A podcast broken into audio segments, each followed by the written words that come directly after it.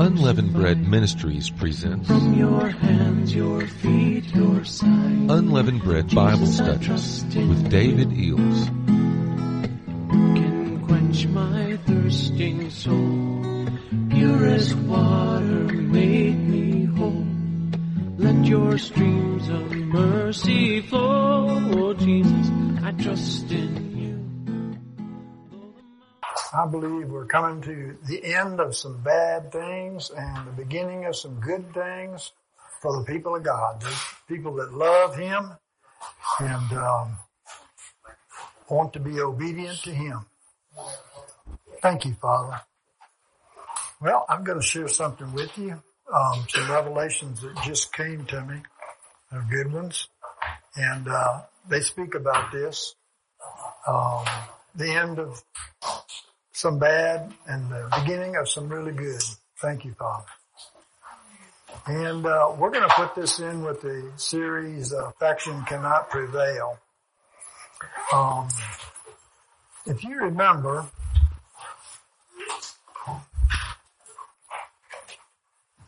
that God, by David, had to conquer the old man of the land. They were called the Jebusites and um, and that was the city was Jebus before it was called Jerusalem, of course, or Zion. Um, in a very real way, our war has been with the uh, the factious Satanists since 2011. But now we're receiving revelations that this that his vengeance is about to go forth and bring an end to this time of testing and rewards for God's people too. But I'm going to start with this revelation given to Missy, Missy Pollock. Uh, we called it Juggernaut against the Satanist faction. That's Juggernaut. Um, she said, I was dreaming, but don't remember what about other than I knew that there were odd words that were spoken, but I didn't remember what it was as I was waking up. And I was wondering as I was waking up why and what were these odd words. Right then, as if the Lord was answering my thoughts, juggernaut came to my mind. I was not totally awake yet and had to consciously keep repeating it in my head so I didn't forget it. I had no idea what this word was. I'm not sure I ever heard it before. Well, after the morning prayer meeting, I looked up just the word juggernaut. Um, I was surprised. I had spelled it correctly. What came up was that it was a Marvel Comics superhero character by the name of Juggernaut. And I read about it. Then I searched. What does Juggernaut mean? Well, it means a massive, inexorable force, a campaign or a movement or an object that crushes whatever it is, whatever is in its path also an unstoppable force. What came to my mind is the only unstoppable force is God. Uh, no fictional satanic idol with superpowers can even compare to that. And we've uh, read many of the, the words from the word of the Lord about this juggernaut that's on its way. And I believe it's on its way now. And what came to my mind um, is what's about to happen. A juggernaut force of Jesus manifested by word and spirit in the David man-child body of reformers will come against the Satanist faction and other forces of evil to destroy them. This is a type as David did to the Edomites in his day. Um, well, we, we see scriptures where it shows Jesus doing this and we see scriptures where David was doing this. And in truth, uh, they're both acting out the same play. Um, these are manifested sons of God uh, who will go forth in the power of Jesus, who lives in them. And this is not mere men, but the, the seed of the future sons of God uh, by God's hand. And we know that, uh, you know, the Son of God, Jesus Christ, raised up sons in His image to go forth and do the works that He did. And uh, of course, the scriptures in, in uh, Romans chapter eight speaks about the manifestation of the sons of God, how that it's they that is going to deliver the creation, and or the creature actually can be the same word. And we know the creation that God is talking about is His people. Um, so they are one in Christ. They are the anointed. Um, Second Corinthians also speaks about them being the anointed and we being the anointed when we're filled with the Holy Spirit. And uh, the first, I believe this is the first true body in whom Jesus dwells. You know, we talk about the body of Christ, but who dwells in the body of Christ? Well, it is the people in whom he lives. And the first people to come to this, uh, this fruit, this uh, manifestation of the sons of God is going to be these people. It's going, it's not going to be by their works. It's by God's grace and it's by Him fulfilling the types and shadows of the scriptures. Because God's always going to do that. So David conquered the Edomites and the things that have been are the things that shall be. So we know there's going to be a repeat of that. History always repeats. So how does this text fit when Jesus said, no man is with me? And when he conquers the Edomites, Romans chapter 8, 19 through 21, for the earnest expectation of the creation waiteth for the revealing of the sons of God.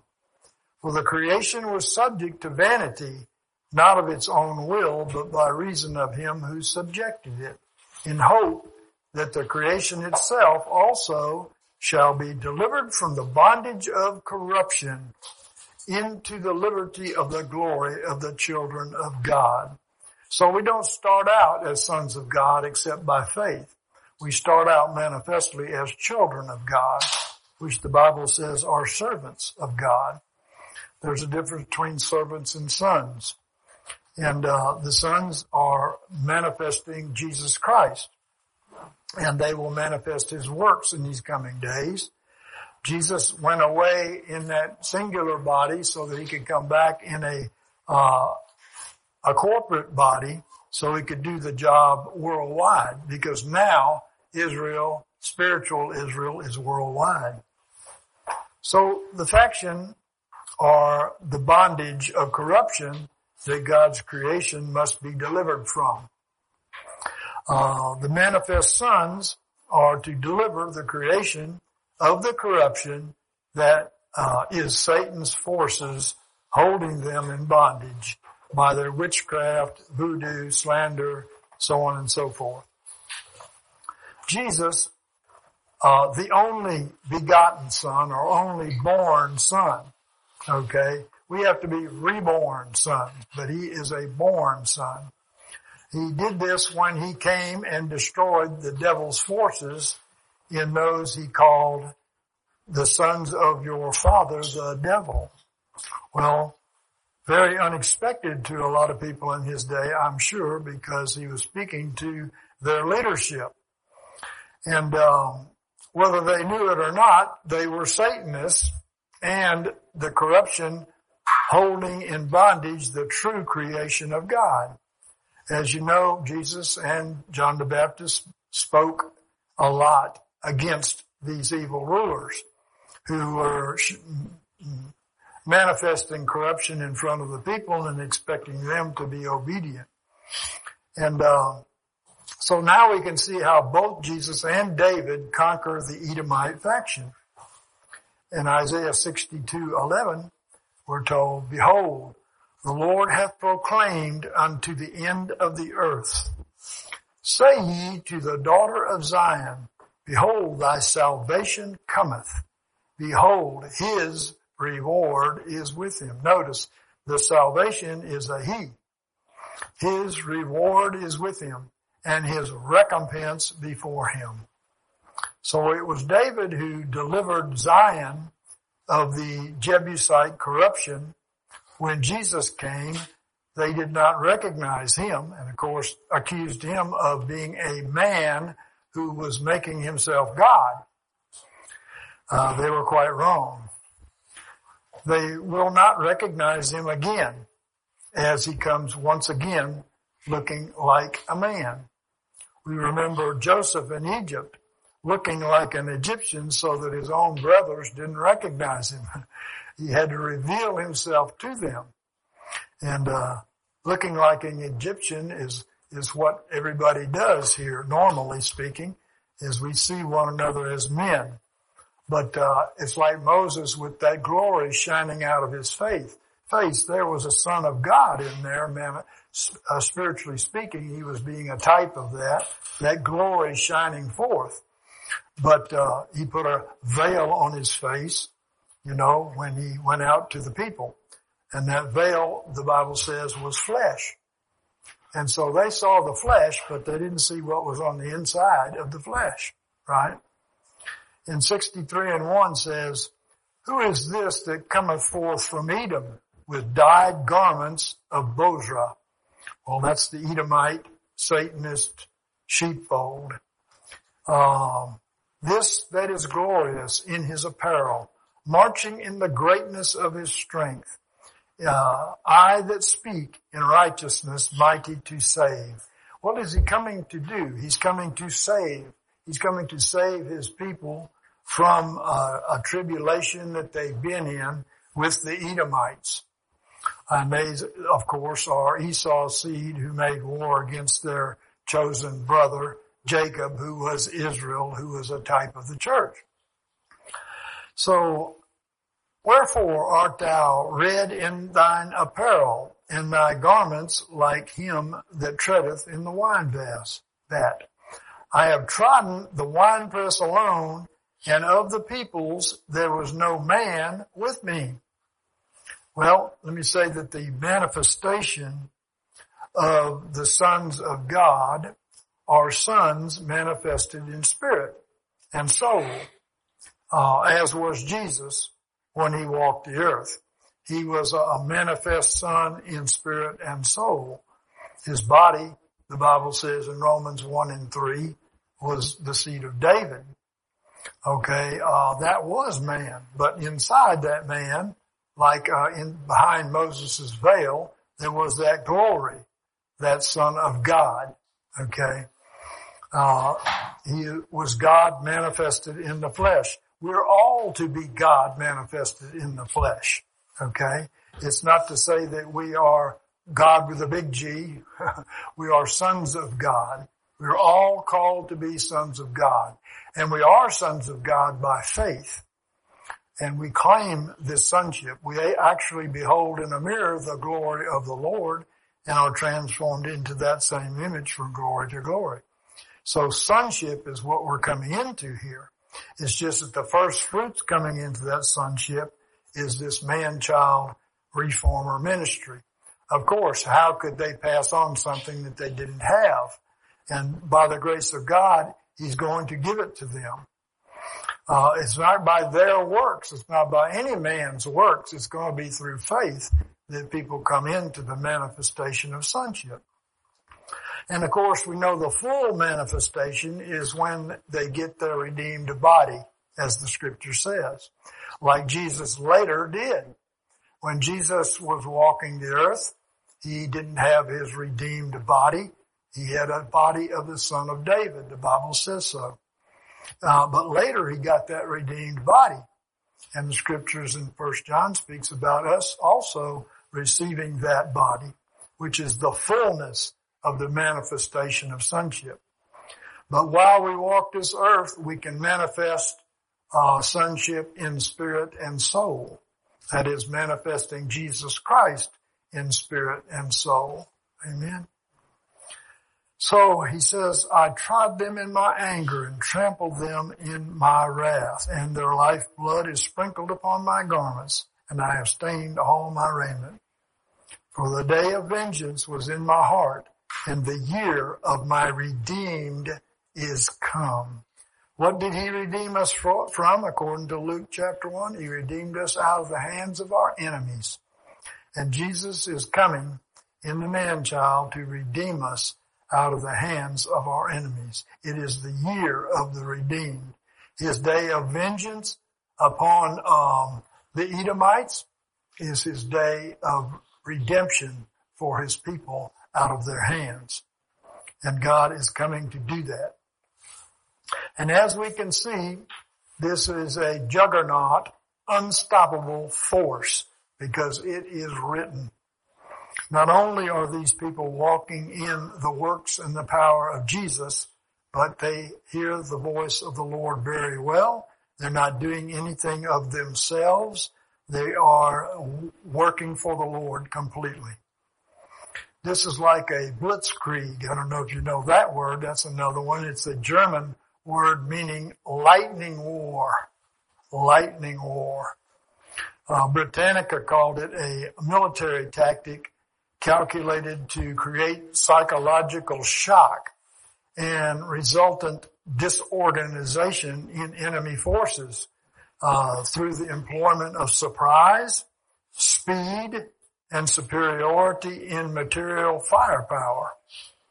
So the elect among God's people will be redeemed from the corruption and bondage of the Satanist faction.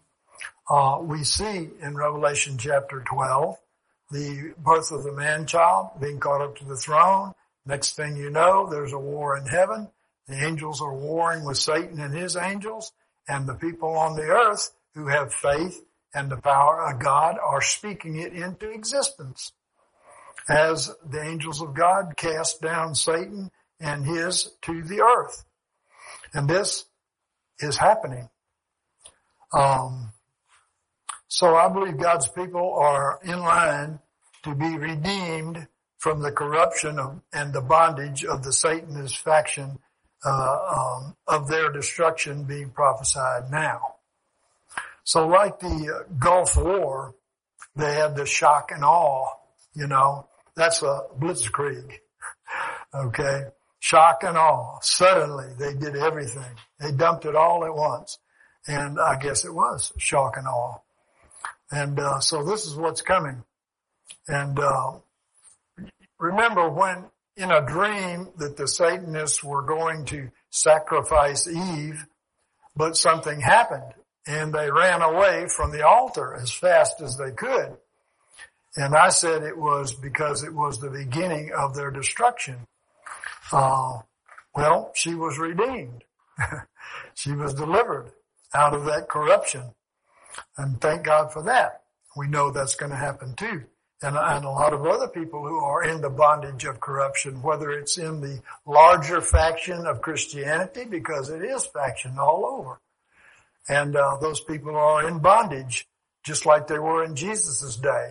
Jesus went into the sheepfold. He called his own, own by name. He called them out and he called them the called out ones. They came out of the religions of Judaism. They were in bondage to people that he said were sons of the devil. so how does that happen that the sons of the devil get into the leadership of religion? Well, it's a faction. And of course our faction is a little more concentrated in that because God wanted to try and test the bride and get the bride ready for what is coming and to be, be prepared to be uh, called the bride by Jesus himself, right? In Ezekiel 34 and 22 through 28, therefore will I save my flock and they shall no more be a prey and I will judge between sheep and sheep And I will set up one shepherd over them, and he shall feed them, even my servant David. He shall feed them, and he shall be their shepherd. Now he's talking about the David man-child body. And uh, not just because anybody's called David do they fit into this category, but these are Davids. They are warriors like David. Um, and he shall feed them and he shall be their shepherd. And I, the Lord, will be their God. So now you have those two categories put together. That's God himself and the David man-child ministry. And I, the Lord, will be their God, and my servant David, prince among them. I, the Lord, have spoken it. And I will make with them a covenant of peace, and I will cause evil beasts to cease out of the land. Well, we know what the beasts are, right? Um, Solomon said that man is as a beast. Some people think man is above the beast. No, lost man or satanic man is not above the beast. They are the beasts. And these huge kingdoms over the years that have conquered God's people were all called beasts, right? And of course, God used them, He raised them up to bring His people into submission because they were in rebellion. So the evil beasts will cease out of the land and they shall dwell securely in the wilderness and sleep in the woods. And I will make them and the places round about my hill a blessing. And I will cause the showers to come down in its season. And there shall be showers of blessing. This is the uh, outpouring of the Holy Spirit, I'm sure. And the tree of the field shall yield its fruit, and the earth shall yield its increase. And they shall be secure in their land, and they shall know that I am the Lord when I have broken the bars of their yoke and have delivered them out of the hand of those that made bondmen of them. Now we know people who have been taken into bondage to this satanic faction and, uh, and molested and everything else. Um, they're turn, turned away from God, have no conscience, do not read the Word of God, which is the very seed that in our hearts brings forth the 30, 60, and 100 fold of Jesus Christ. And they shall no more be a prey to the nations, neither shall the beasts of the earth devour them, but they shall dwell securely, and none shall make them afraid.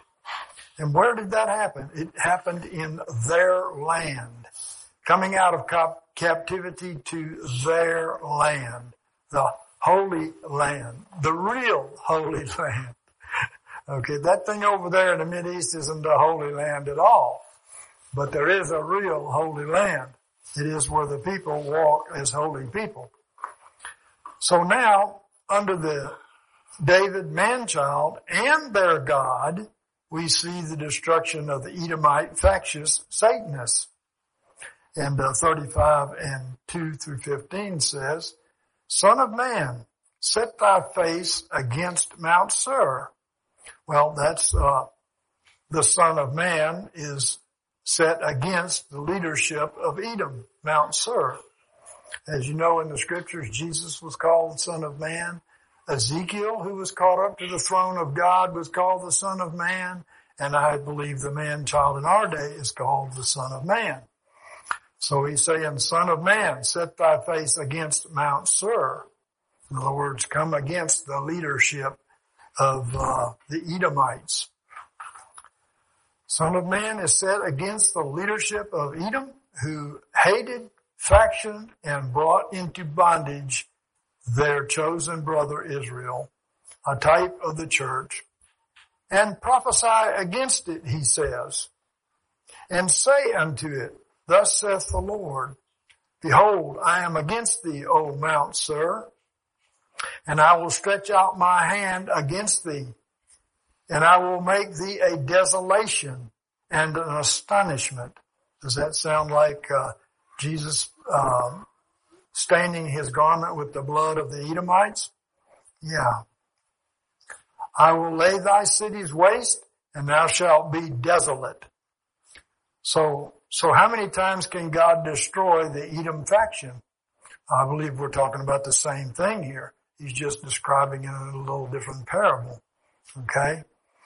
So this is speaking of the same situation. And uh, thou shalt know that I am the Lord. Well, I know that Edom's going to know that he is the Lord. Um, verse 5 says, Because thou hast had a perpetual enmity and has given over the children of Israel to the power of the sword in the time of their calamity, in the time of the iniquity of the end. Well, as we, um, I guess we're we're at the end, so this can actually be a timing of the end. Of course it is. And verse 6 says, Therefore, as I live, saith the Lord, I will prepare thee unto blood. There it is. And blood shall pursue thee. Since thou hast not hated blood, therefore blood shall pursue thee. Well, they're guilty of the blood. They're guilty of the blood of the saints when they uh, send their witchcraft and their voodoo into people to take their mind away so that they serve the devil, this causes them to be guilty of the blood.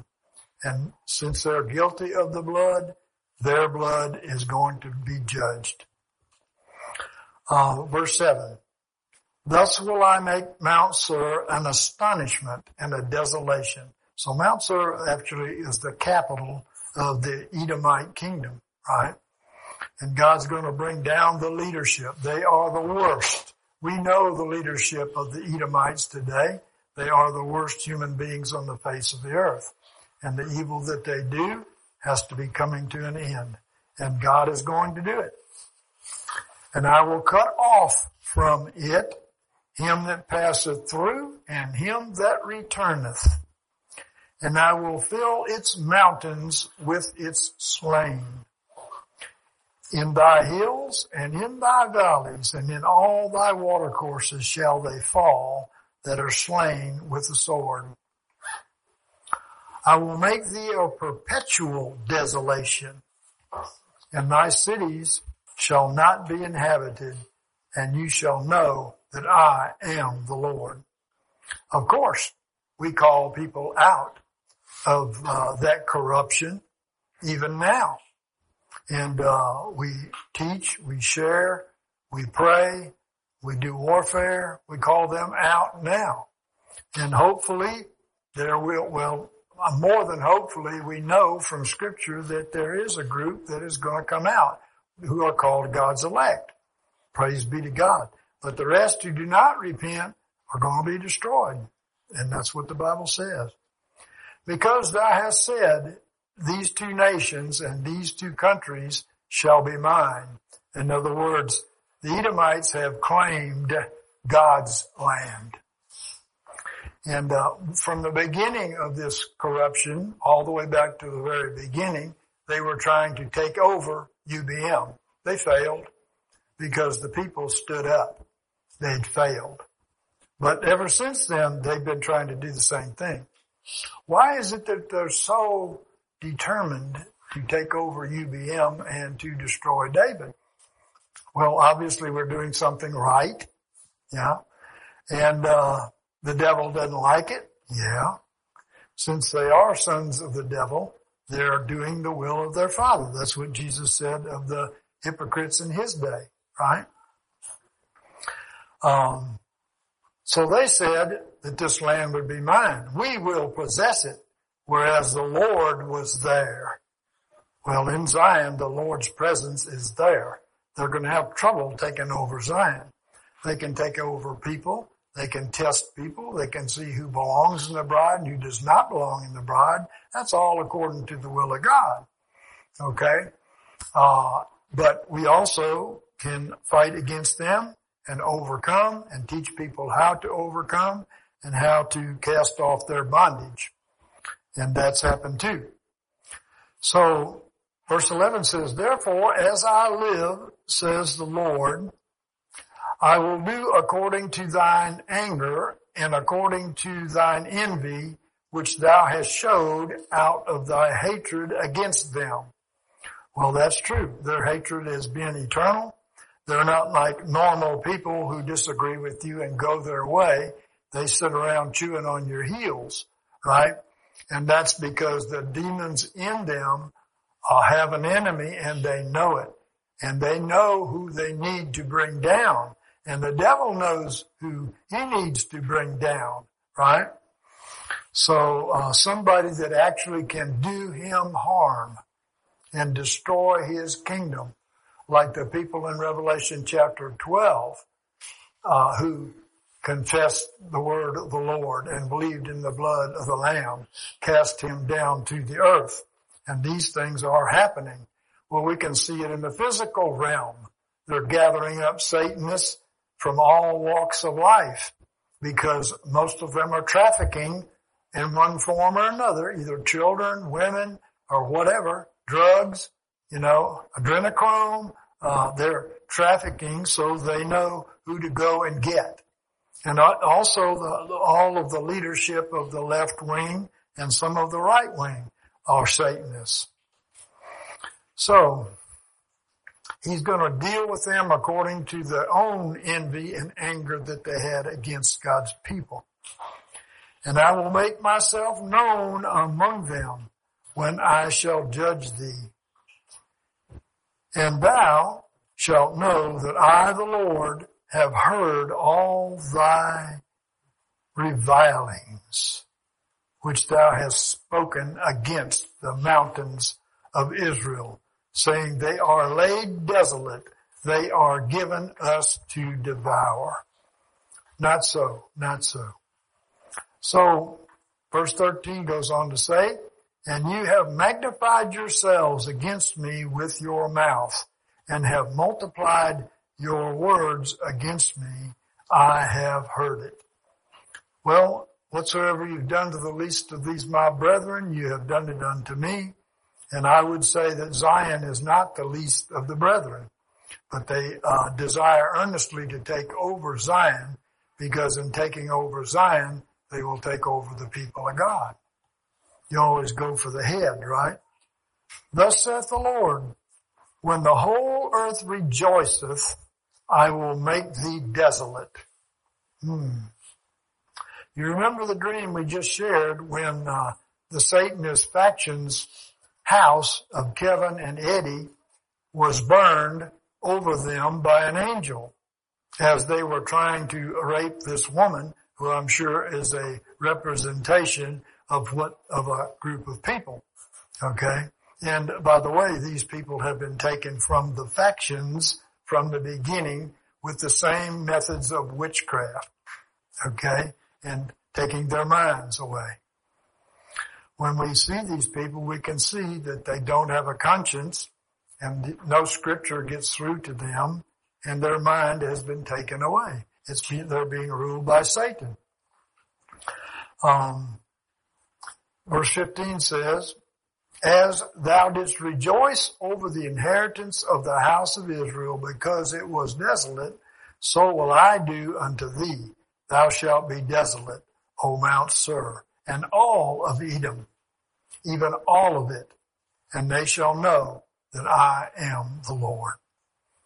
Well, Missy then makes a comment, getting back to her revelation here. Then what came to my mind about Juggernaut was Michael's vision of, of the army of angels and the word that the Lord gave Samuel talking about that God sent for a division of holy angels, thousands of them. To do what? to fight this battle in the heavenlies while the people on the earth you know, uh, trusted in the blood of the Lamb and held fast to the testimony. Okay?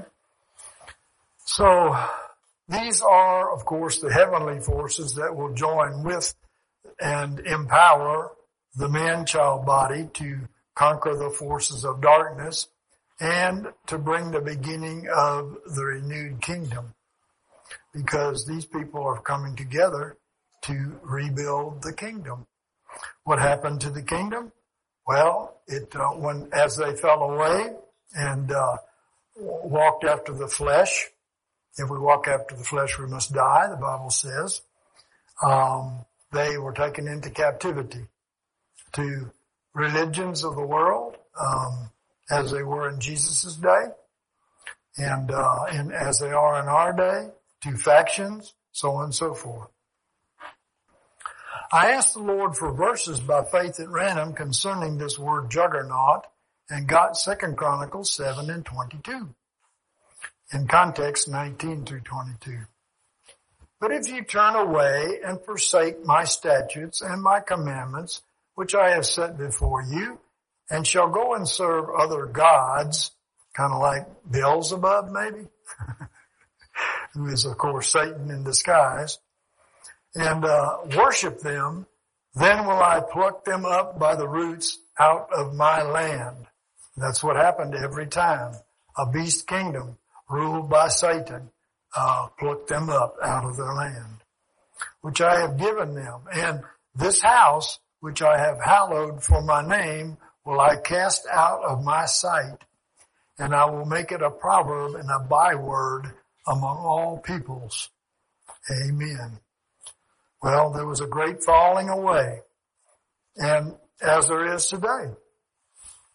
And the first people, of course, the first fruits to come out of Babylonish captivity to start rebuilding the kingdom are these people.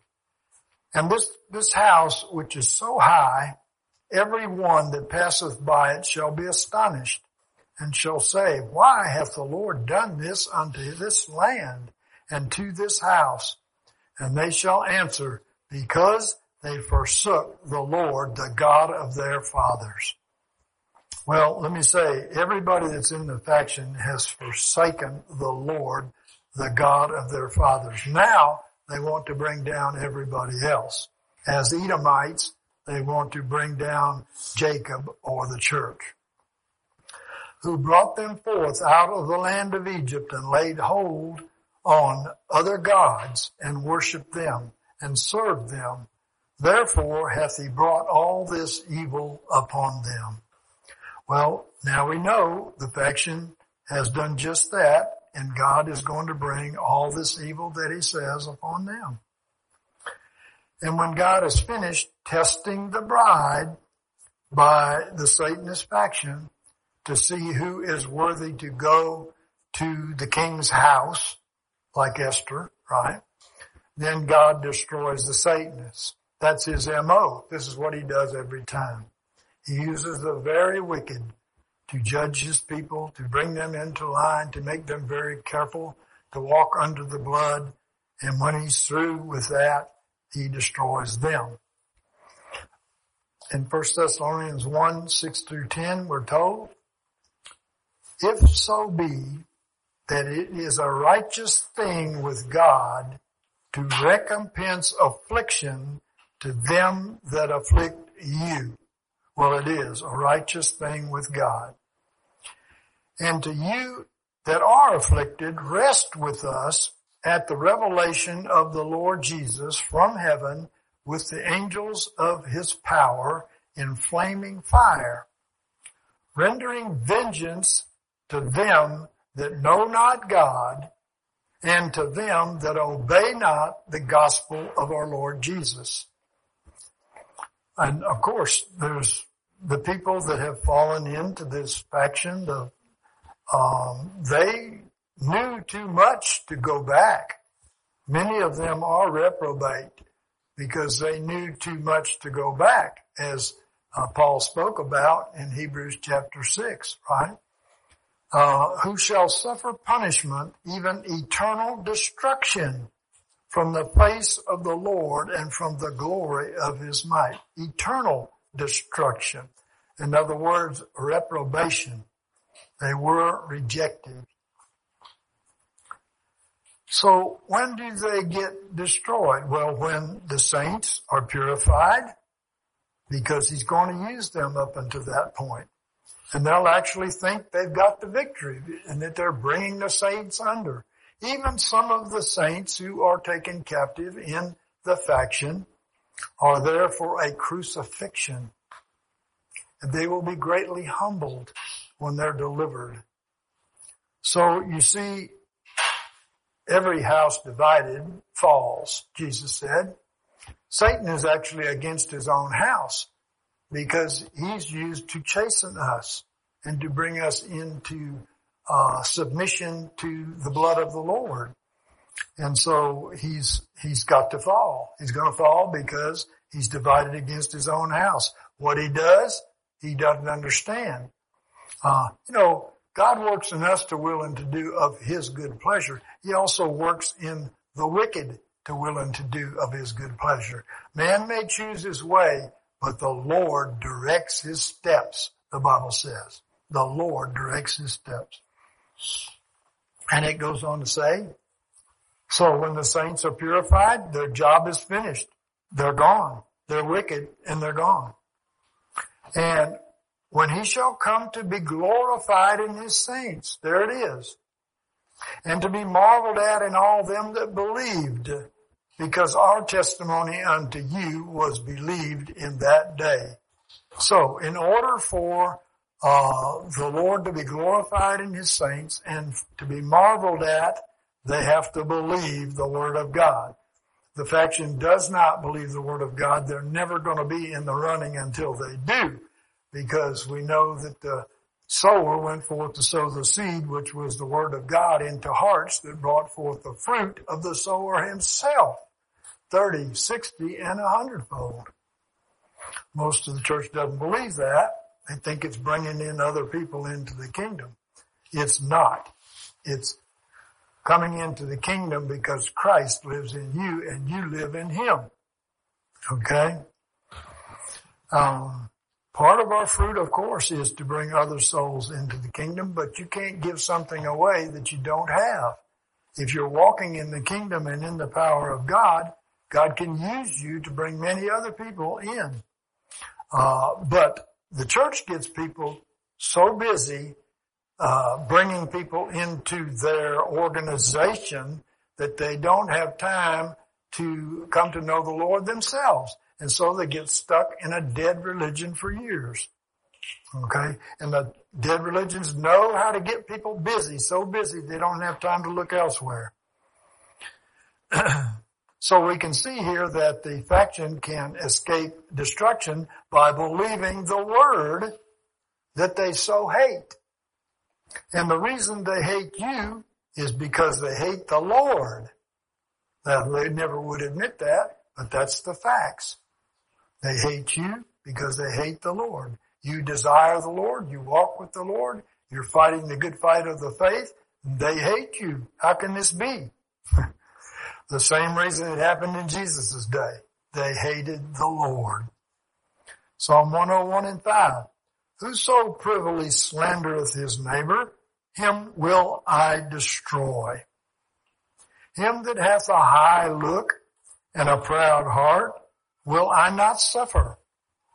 So their pride will not permit them to confess their sins so that they can get deliverance. That's the problem. You ask them to confess their sins. What sins? Why do they say that? Because they have no conscience. Their conscience has been taken away. Mine eyes shall be upon the faithful of the land that they may dwell with me.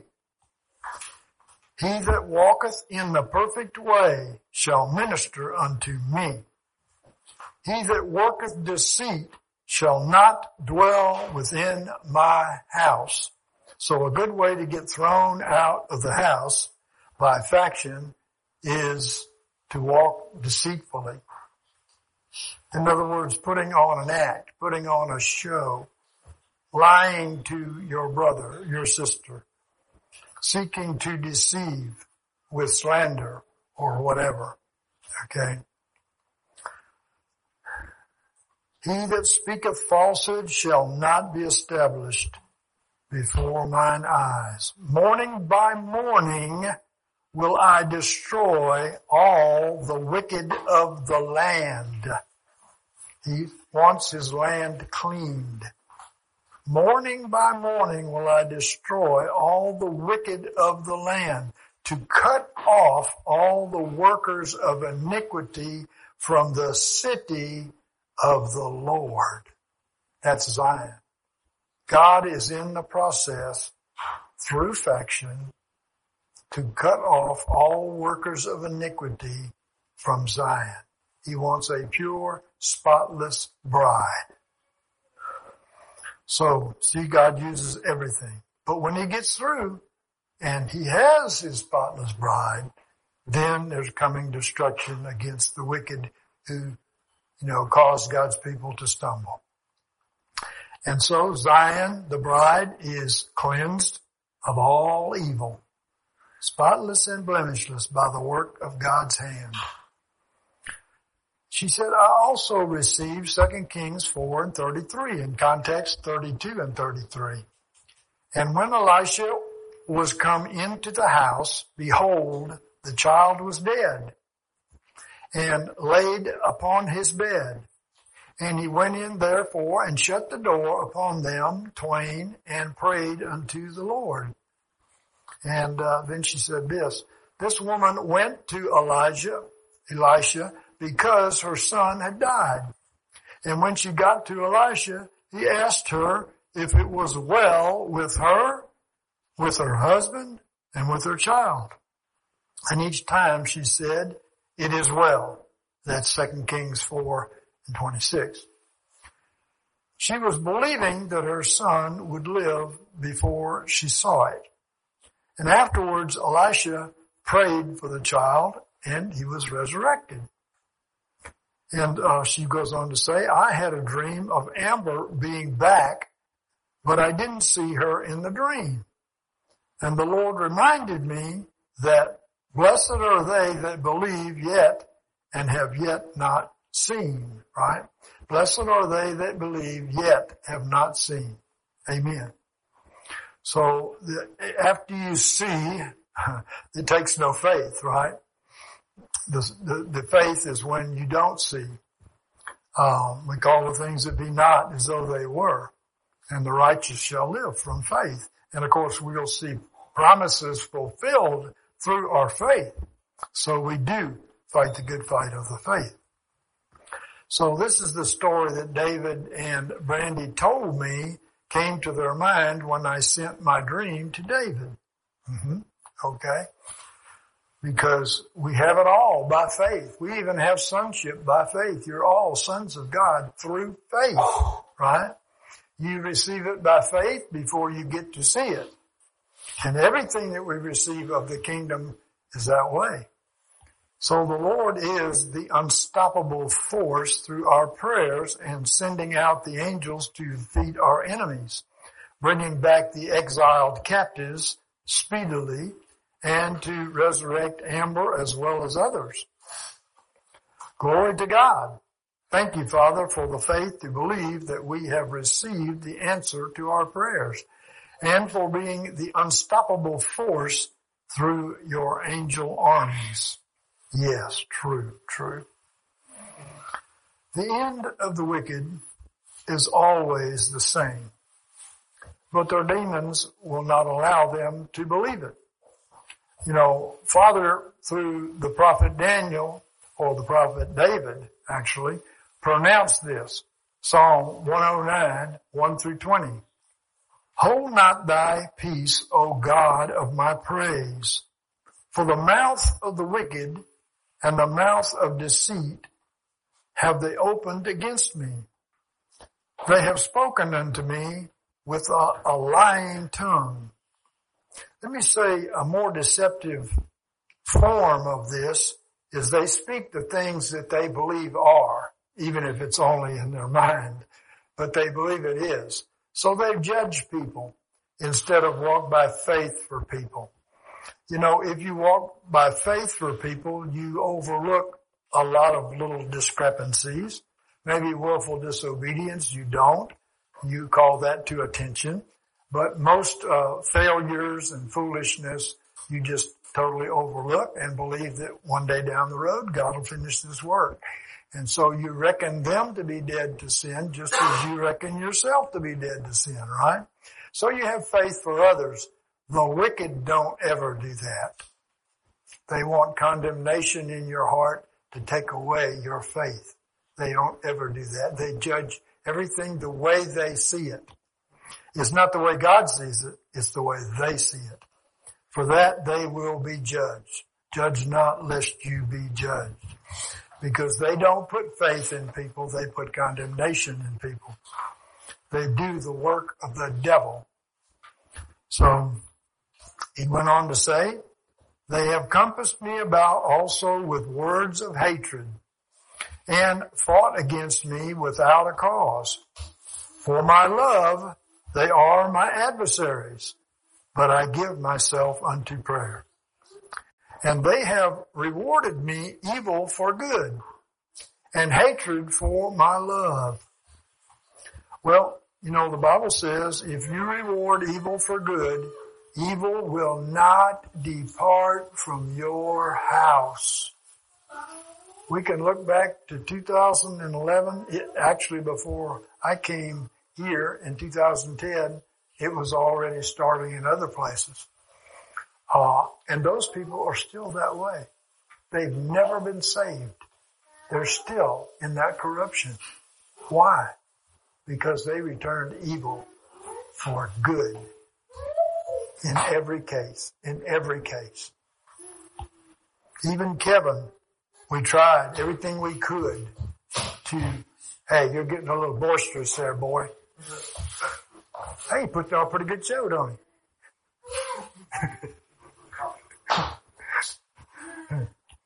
it, uh, well, you know, we did everything. Uh, we called him in four times to try to reason with him, to reason with scripture with him, so on and so forth. He even admitted that he was an adulterer, uh, in the beginning, but the further he went, the less he believed that.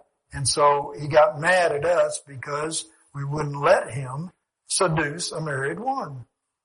After he tried to seduce one of our youngest girls and after other things that happened, dreams of, of the women, uh, that he was molesting them because that's what he was doing in his mind.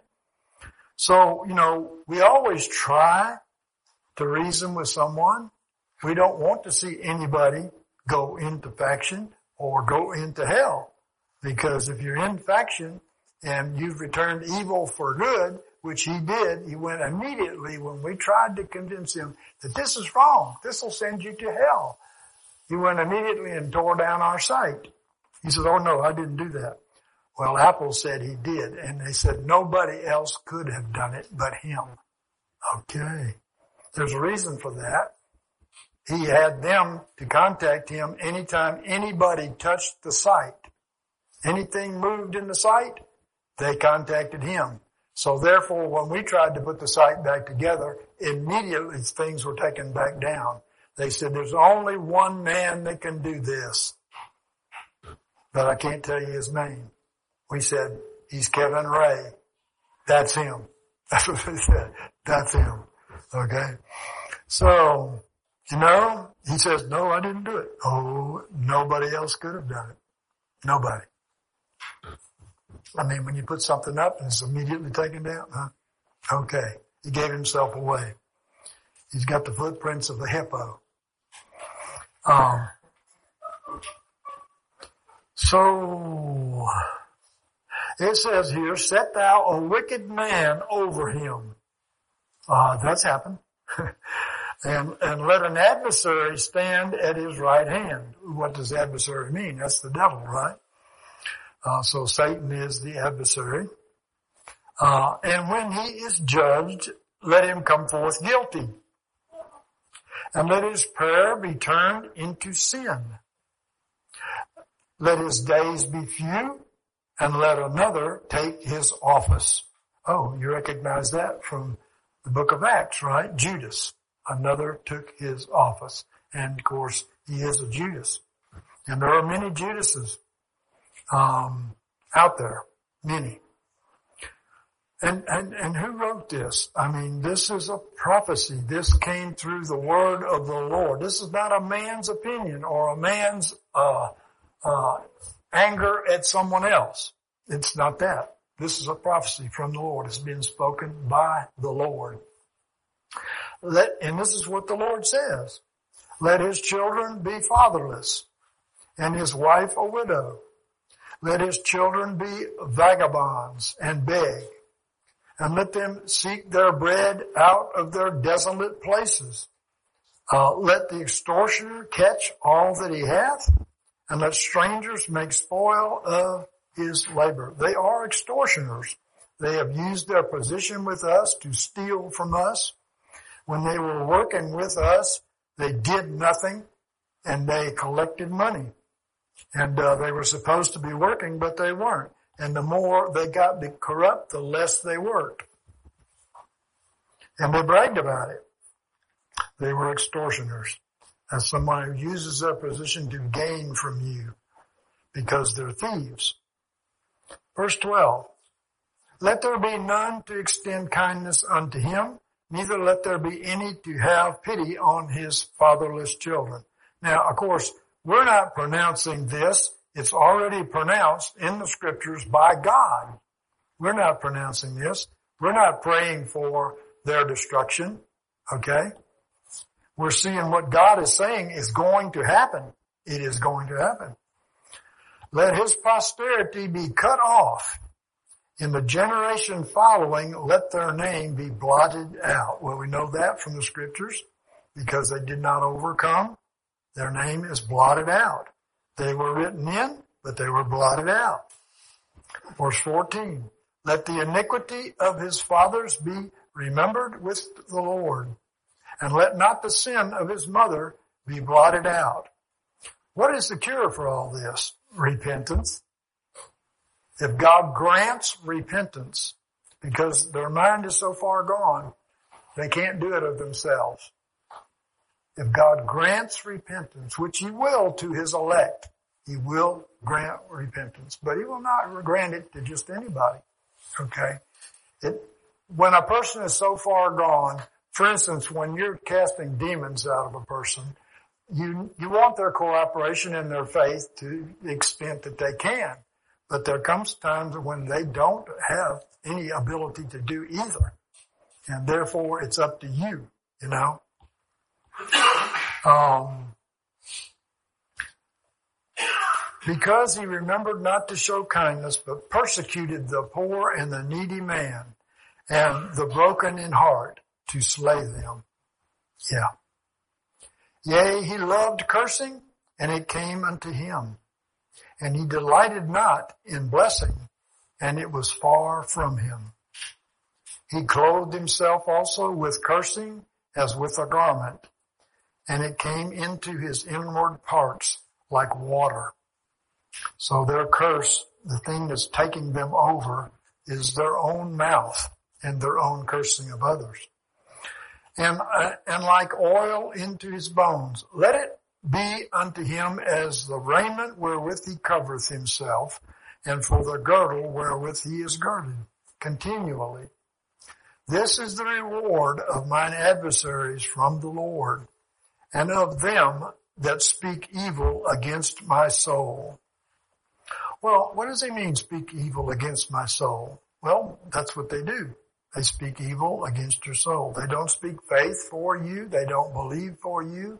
The only thing that would change you, of course, is someone who is standing by your side, believing for you and having faith for you. Instead, they condemn, condemn, condemn, condemn. That's all they do. And they are condemned because that's what they do. Because you reap what you sow. And of them that speak evil against my soul. Well, notice that this is from the Lord. For we can't curse anybody right? We're not called to do that.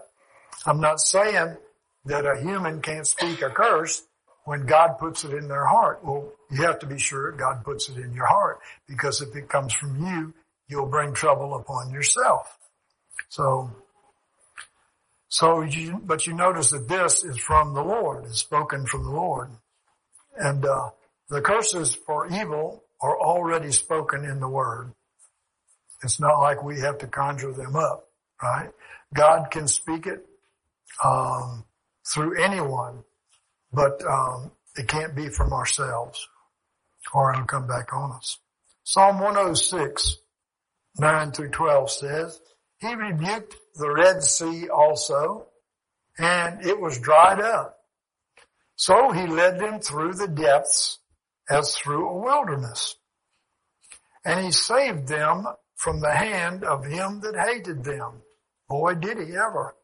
And of course, we've been seeing types and shadows of the Red Sea in our day. Uh, great judgments, large groups of people who are enemies of God's people are being taken down. Uh, they were being taken down by the vaccine. They're being taken down by the military. They're being taken down by the deep state too, actually. Um, cause the deep state doesn't mind killing their own if they get in the way. And redeemed them from the hand of the enemy. So he saved them from the hand of him that hated them, and he redeemed them from the hand of the enemy. And the waters covered their adversaries. There was not one of them left. Then believed they his words, and they sang his praise. So what's the way out of these floodwaters here? what's the way out for the wicked? Psalm 32, 1 through 6 tells you, Blessed is he whose transgression is forgiven, whose sin is covered. Blessed is the man unto whom the Lord imputeth not iniquity. Of course, we walk by faith, and uh, we walk under the blood of the Lamb, and so um, that gives us justification by faith. We believe that Jesus took away our sins. And if we don't like them, we don't have to have them. And in his spirit, there is no guile. In other words, no deception. We're back to deception here. When I kept silence, my bones wasted through my groaning all the day long. He was talking about not confessing his sins. And uh, of course your bones is uh, the place where your life comes from, right? My moisture was changed as with the drought of summer. Talking about the drying up of uh, the marrow of the bones. I acknowledged my sin unto thee, and mine iniquity did I not hide. I said, I will confess my transgressions unto the Lord, and thou forgavest the iniquity of my sin. So that's the solution right there. Again, people with a lot of pride, they're not going to go there. And God resists the proud, but he gives grace to the humble. If a person will humble themselves and confess their sin, they'll find grace with God. For this, let everyone that is godly pray unto thee in a time when thou mayest be found. Because there comes a time where they will talk, but God will not hear. Surely when the great waters overflow, they shall not reach unto him. There you go. How do you escape the flood? You know, there was only two camps there. There was the camp of the righteous and the camp of the wicked. the wicked are always after our soul. You know, it doesn't matter even uh, loved ones in their ignorance give us bad advice, right?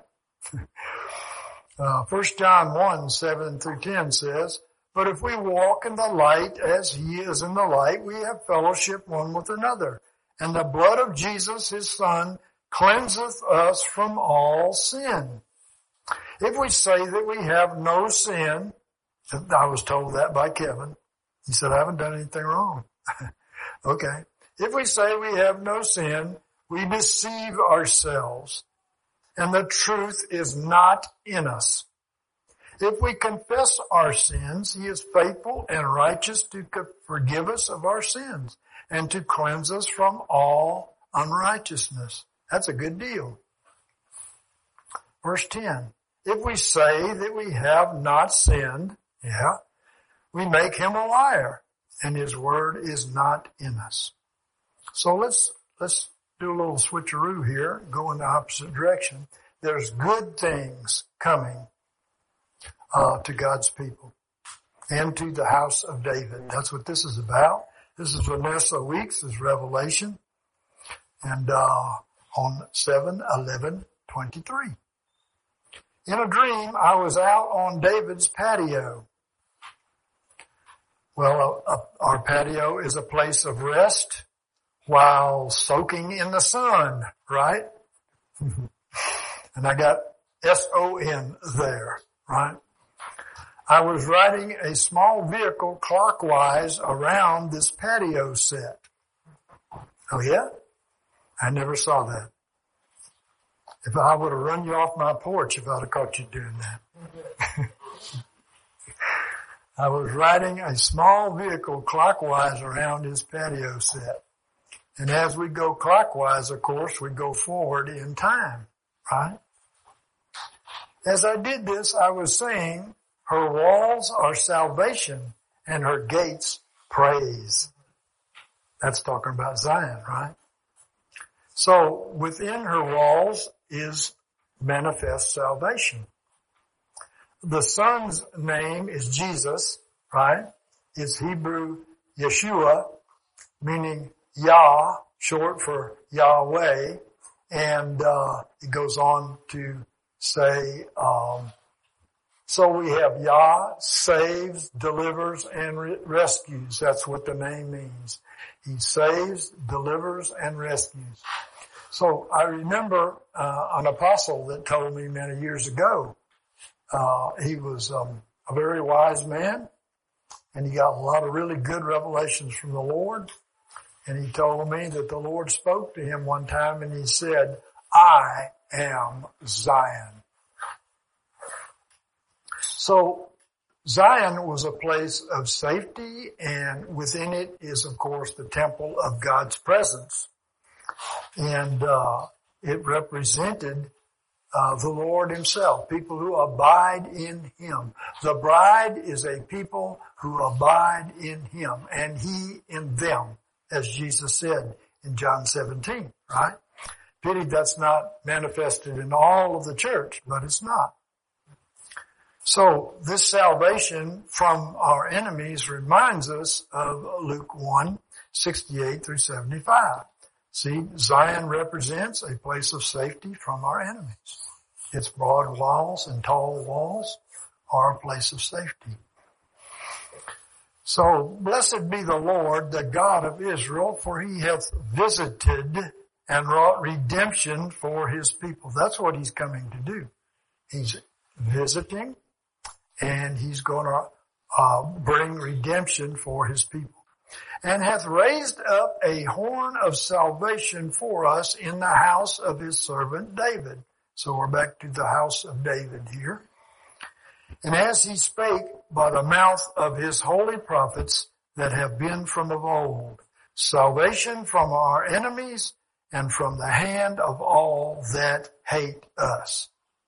To show mercy towards our fathers and to remember his holy covenant, the oath which he sware unto Abraham our father, to grant unto us that we be de- being delivered out of the hand of our enemies should serve him without fear in holiness and righteousness before him all our days. So, um, she said, this text, her walls are salvation and her gates praise, is from Isaiah 60, 18 and is about the good things that the Lord will do for Zion and the house of David within. Uh, Father once said of my physical house that this is his house and his mountain as a, a representation, I believe, of David's house on Mount Zion. But he did say that prophetically. In Isaiah 60, 14 through 22 says, And the sons of them that afflicted thee shall come bending unto thee, and all they that despise thee shall bow themselves down at the soles of thy feet, and they shall call thee the city of the Lord, the Zion of the Holy One of Israel. Whereas thou hast been forsaken and hated so that no man pass through thee, I will make thee an eternal excellency, a joy of many generations. Thou shalt also suck the milk of the nations and shall suck the breast of kings and thou shalt know that I, the Lord, am thy savior and thy redeemer, the mighty one of Jacob. And of course we know that he is mighty to redeem and to save from everything. He's able to save to the uttermost them that draw near to him. That means completely, right? For, for brass I will bring gold, and for iron I will bring silver, and for wood brass, and for stones iron. Well, this is an excellent exchange, right? for, for higher value. Uh, a great economy for the Zion, the bride, right? I will also make thy officers peace and thine exactors righteousness. And a great change of leadership is coming. Verse 18. Violence shall no more be heard in thy land, desolation nor destruction within thy borders. Have we seen that? We have seen that. But he's saying there's an end to it coming. And we can see how it's coming. It's coming first with the judgment of the faction, which has judged God's people and is uh, crucifying God's people. And the man-child ministry, of course, is going to turn people back to the covenant, which has been departed from. Violence shall no more be heard in thy land, desolation nor destruction within thy borders. That's Zion. And that's where we get to the verse that she got. But thou shalt call thy walls salvation and thy gates praise. Amen. We enter into his presence with thanksgiving and praise, don't we? And we should be doing a better job, I think. We are seeing, we're slacking off a little bit. The sun shall be no more thy light by day, neither for brightness shall the moon give light unto thee, but the Lord will be unto thee an everlasting light, and thy God thy glory. Would you like to walk totally in the light? Always have discernment of the right way, righteousness, purity, so on and so forth. Yes, God is able to do that. Thy sun shall no more go down, neither shall thy moon withdraw itself. For the Lord will be thine everlasting light. And the days of thy mourning shall be ended. Have you mourned? I have. I've mourned the loss of people, friends, uh, that didn't live up to God's expectations and were removed by the faction. I've mourned that. Thy people also shall be all righteous. They shall inherit the land forever. The people of Zion will be all righteous. As we read before, God's rising morning by morning to defeat the enemies and remove them from the city of God. And that's what we've been watching. The branch of my planting, the work of my hands, that I may be glorified. The little one shall become a thousand, and the small one a strong nation. I, the Lord, will hasten it in its time. Well, I think this represents a great revival and extreme growth, you know. I was also speaking that since Jesus is in me and his name means salvation, that his salvation is in me to help others. Amen. I agree with that. Second Corinthians 3.18 she gives, but we all with an unveiled face, beholding as in a mirror the glory of the Lord, are transformed into the same image from glory to glory, even as from the Lord the Spirit. Did you know in the spirit realm, your glory uh, is seen in the spirit realm? It shines forth from you. It glows. It is bright, so on and so forth. Then I went on uh, the grass and sat down against the wooden fence. well, she's still talking about my house, David's house, as a type, right? And she says, there is no fence there in real life, but it is, it's like a wall Her walls are salvation, leaning on the salvation of the Lord, right? A seal appeared on the patio. We don't have many of them. Yeah. A seal appeared on the patio where I was and sat down right beside me. And I think seal is a play on words about the Lord sealing the man-child. Yes, probably so. Revelation 7 and 4 in the NENT. And I heard the number of the sealed, a hundred and forty-four thousand sealed out of every tribe of Israel's sons. And that was the end of the dream.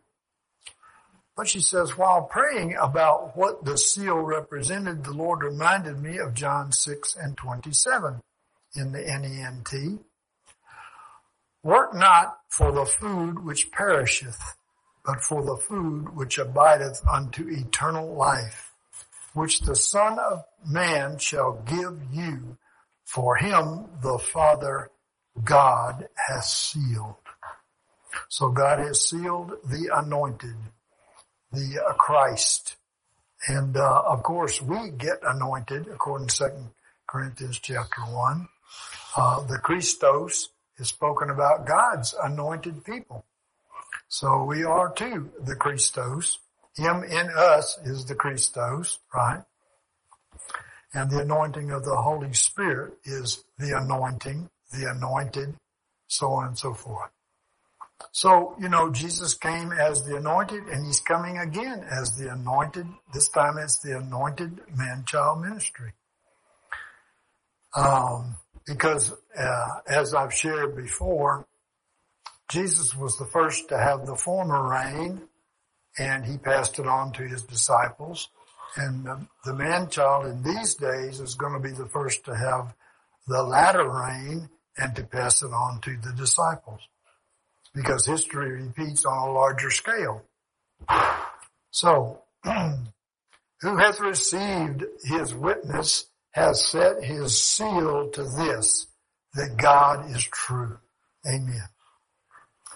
Well, let me say that the wicked will learn too late that the Lord has chosen Zion and uh, they have chosen to be against Zion and chosen uh, their lusts over the Lord. Psalm 1, 132, 13 through 18 for the Lord hath chosen Zion. He hath desired it for his habitation. And let me say, that's not the Zion over in the Middle East. It's totally Sinai. Um, no, this is talking about heavenly Zion, heavenly Jerusalem, which is being born out of heaven, the scripture says, right? It's being born into the heart of his bride. This is my resting place forever. Here will I dwell, for I have desired it. I will abundantly bless her provision. I will satisfy her poor with bread. Her priests also will I clothe with salvation. and her saints shall shout aloud for joy. There will I make the horn of David to bud I have ordained a lamp for mine anointed. So again, David is called the anointed here. His enemies will I clothe with shame, but upon himself shall his crown flourish. Psalm 126, 1 through 4. When the Lord brought back those that returned to Zion, we were like unto them that dream.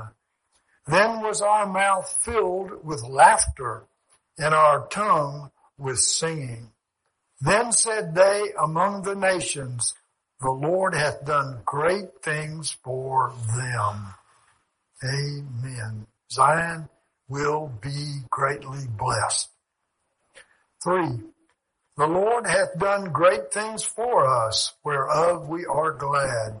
Turn again our captivity, O Lord, as the streams in the south.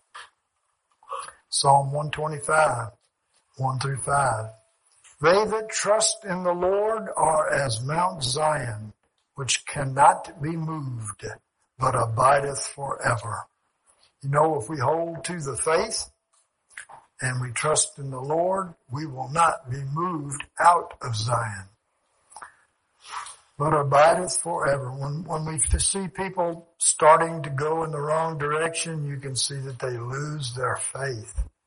They go back to the ways of the world, the thinking of the world, the trust.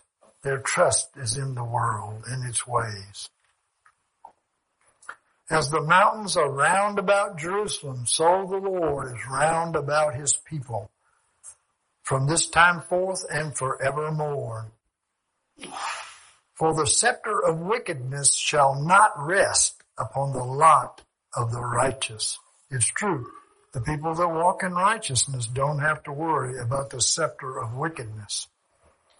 That the righteous put not forth their hands unto iniquity. Do good, O Lord, unto those that are good, and them that are upright in their hearts. But as for such as turn aside unto their crooked ways, the Lord will lead them forth with the workers of iniquity. And we've seen that too.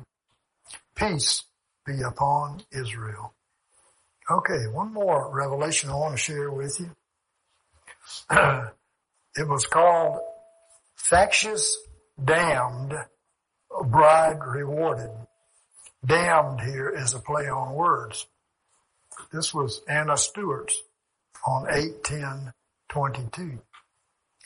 I dreamed that myself and a few others were walking down a road traveling to go meet my brother at a restaurant. my brother's name means dark hair. and I believe he represents, not that he is, but he represents the factious who were once our brothers, but are now submitted to darkness, which is of course the meaning of dark hair in 1 Corinthians 11. There was a group of young men who were all wearing white t-shirts that were following with us. I didn't know any of them, but they were somehow an extended part of our group. Well, she believed they were angels, and I do too. When we got to the restaurant, the young men in white were seated all around us, like they usually are. Uh, and of course, we are protected by the angels. And not only that, the angels manifest gifts through us. They have a ministry. We waited for a long time for our food and for my brother to arrive. In other words, come back out of captivity, right? So waiting for the factious to return from bondage and uh, eat the food that matures them to acceptable fruit. Remember, we have to eat Christ. If we don't eat Him, we have no life in ourselves.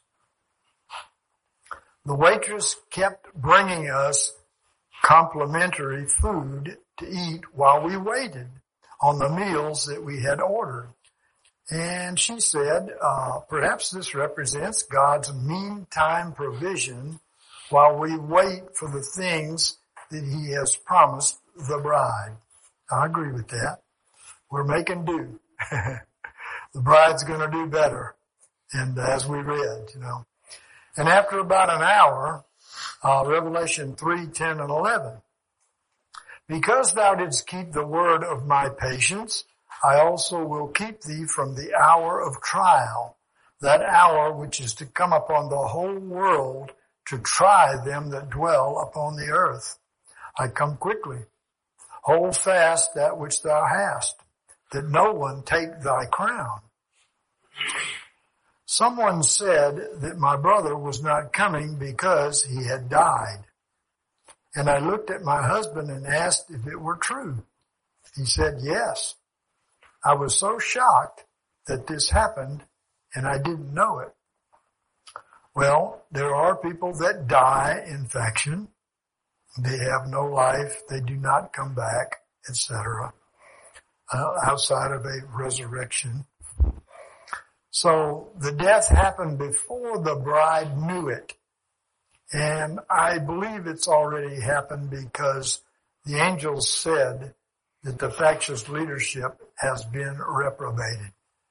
We don't know how many of the rest are that is reprobated, but some are because they were only talking about the leadership at that time.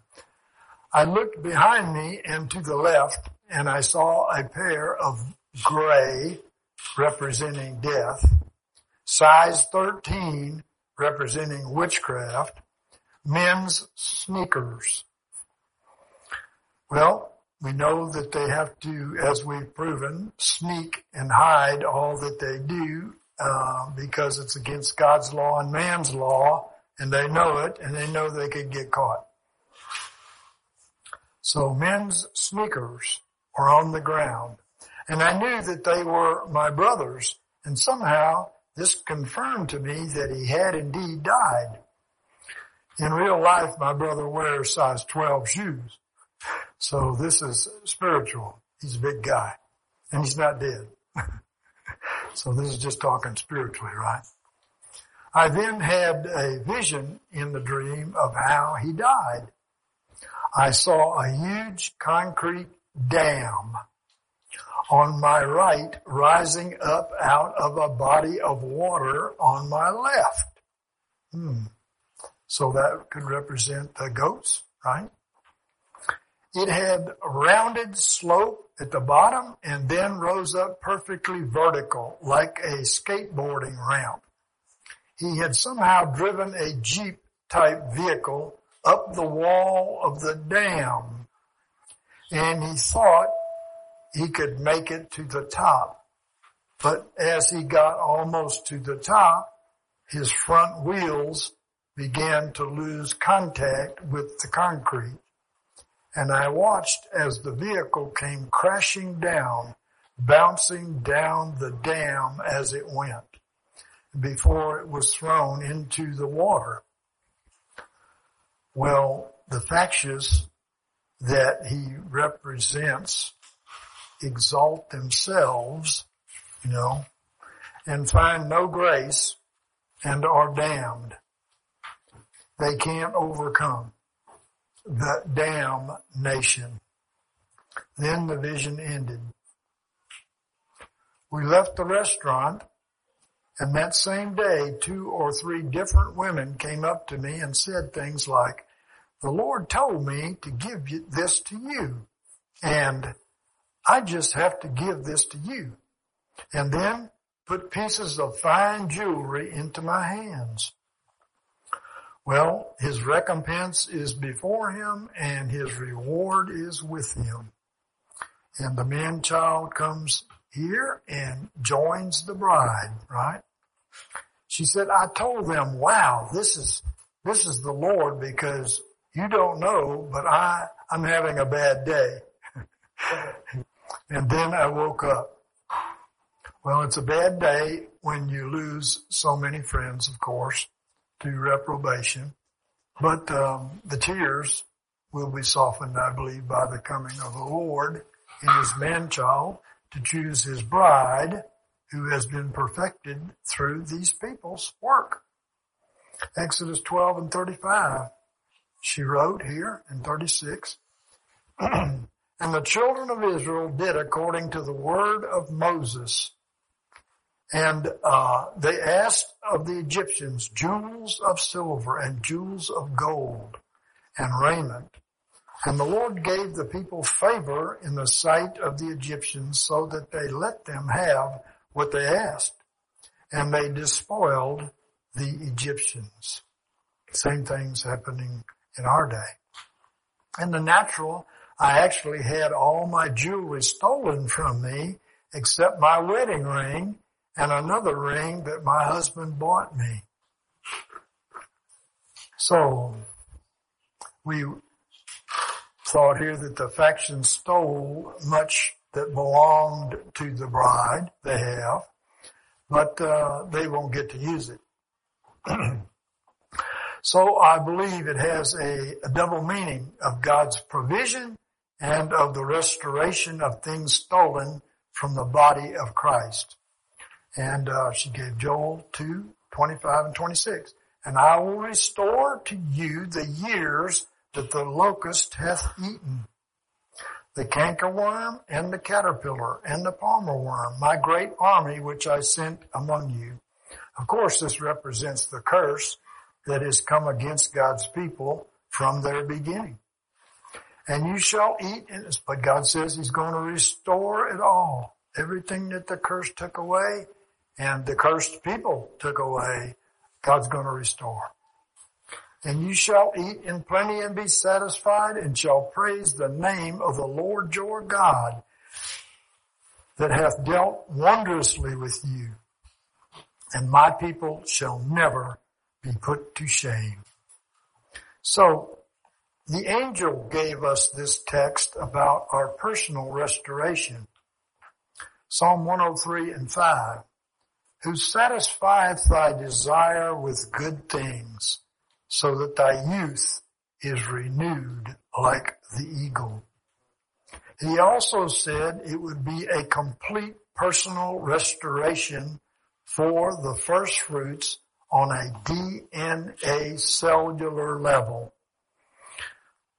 And the leaderships are reprobated and will die at this time. He didn't say how many others. So this is a complete restoration on a DNA level for a people who have been restored, I believe, in spirit and soul. And uh, this is a, a reward. The Lord is coming with a reward for His people. And it's not only physical things and, and needs and, and of course money to spread the revival and all these wonderful things.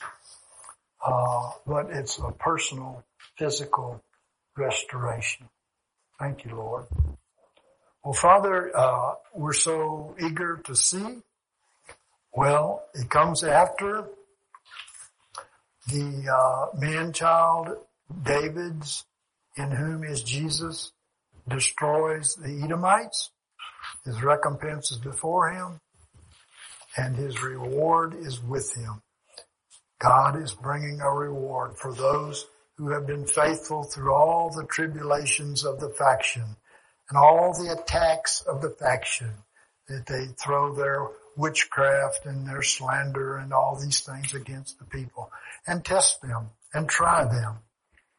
We, we see how devoted we are to the Lord when this happens. Uh, if we can still stay walking in the kingdom and under the blood, of course, we'll come off victorious. Um, as they did, of course, in uh, Revelation chapter 12, when they cast Satan down to the ground and all of his angels down to the ground. So Father, we thank you. We praise you for this good news. Uh, it's all around good news. Uh, the tribulations for the bride are almost over and the restoration and the reward is almost here. So we thank you for that, Lord, in Jesus' name. I don't know for sure about this, but they say Trump's going to go back into office. And they, first of all, they, they, you know, that would be a miracle because they've never been right on a date. And that's because they have to disinform their enemies, they believe, okay? But that's what they believe. And, um, and so we can see, of course, the Biden administration doing everything they can to make sure that this does not happen. Or at least they're putting on a show that they're doing everything they can to try to make this not happen. Everything they do makes Trump look good and Biden look bad. So it's just got to be a show. It's just got to be. Nobody can make that many mistakes. But anyway, uh, on the 23rd, they're saying that he's going to go back in there. We'll see. I don't know. I'm not prophesying that. But I do remember that Eve, back when she had really good dreams too, uh, had a dream about a parallel between the man-child and uh, Trump. and Trump was coming out on stage or was due to come out on stage and give an acceptance speech and instead the David Manchild came out on the stage, which would mean at the time of Trump's acceptance speech, whether it's this one or not, I don't know. Uh, the man-child would be here. If that's true, again, this is a theory. I'm not prophesying anything. Um, if that's true, we're close to those, everything I've said today. We're very close to that. We shall see. We shall see. I do believe we're close anyway, but that would be real close. Thank you, Father. Um, we love to search things out and see wonderful things, and we especially like to know that you're right around the corner. we love that. So we're looking forward to that, Father. We're looking forward to the Lord Jesus coming and setting things straight, delivering us from bondage to the wicked and uh, their oppression against us constantly, which has done a good work in our hearts. We thank Him very much uh, in Jesus' name. And uh, thank you, Father, that you're doing this good work and that it's all going to be by grace. Nobody can claim anything.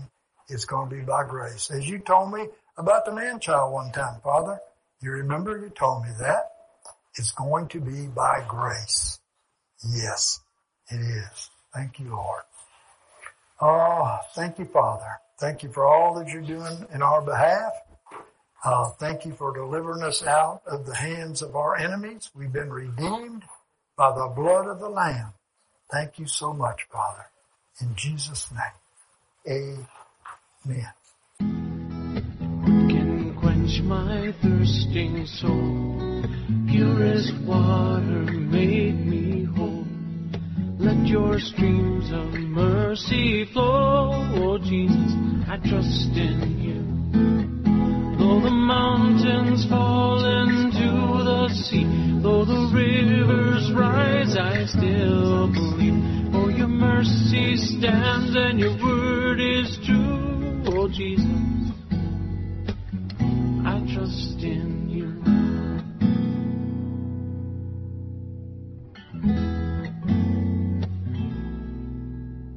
And when I face that darkest night, what will be my guiding light? The shining rays of red and white. Jesus, I trust in you.